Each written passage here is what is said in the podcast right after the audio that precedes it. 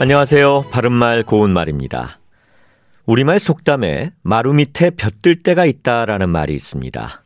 이는 힘들어도 기다리다 보면 마침내 일이 이루어지는 날이 올 수 있음을 이르기도 하고 마루 밑과 같은 음침한 곳에도 볕이 들 때가 있는 것처럼 어떤 일이나 고정불변한 것은 없음을 비유적으로 이르기도 합니다. 마루는 우리 전통 한옥 구조에서 볼 수 있는데 집체 안에 바닥과 사이를 띄우고 깐 널빤지 또는 그 널빤지를 깔아놓은 곳을 말하죠. 요즘 한옥에 대한 관심이 높아지고 있는데 오늘은 전통 한옥에 있는 마루의 종류를 정리해서 말씀드리겠습니다. 아마 대청마루 또는 대청을 제일 많이 들어보셨을 것 같은데요. 대청마루는 한옥에서 몸체의 방과 방 사이에 있는 큰 마루를 말합니다. 여기서 몸체란 여러 채로 된 살림집에서 기본이 되는 집체를 뜻합니다. 또 퇴마루와 쪽마루도 있는데요.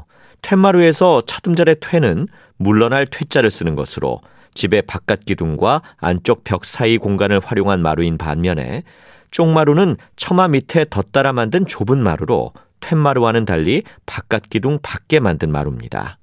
다시 말해서 퇴마루와 쪽마루의 차이는 바깥 기둥의 안쪽에 만든 것이냐, 바깥쪽에 만든 것이냐에 있는 것이죠.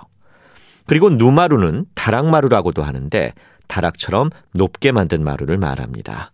바른말 고운말 아나운서 이규봉이었습니다.